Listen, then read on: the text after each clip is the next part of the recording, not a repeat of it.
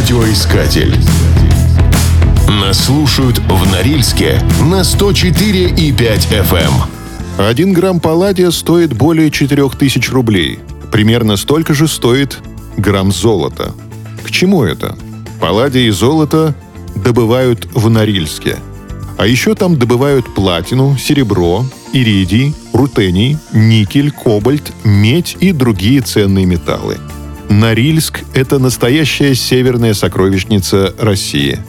Только за один год Норильский комбинат производит продукции более чем на 300 миллиардов рублей.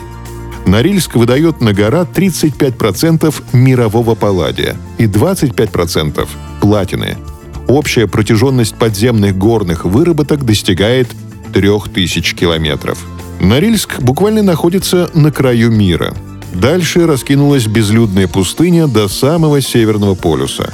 В мире есть всего пять городов с населением более 100 тысяч человек, которые расположены так далеко на севере.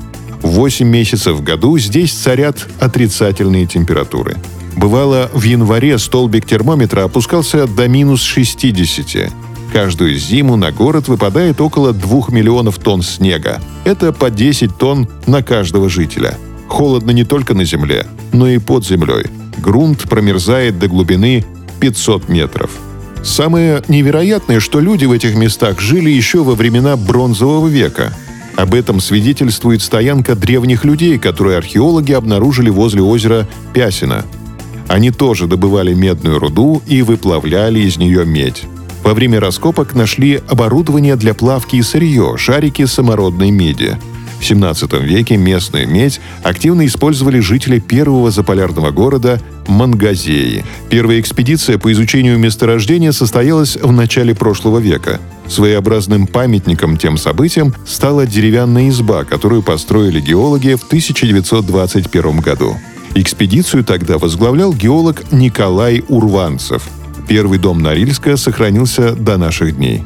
Он дважды менял прописку и сейчас находится на Ленинском проспекте возле музея города. В 1985 году, после смерти Николая Урванцева, его именем назвали городскую набережную. Радиоискатель. Нас слушает Россия.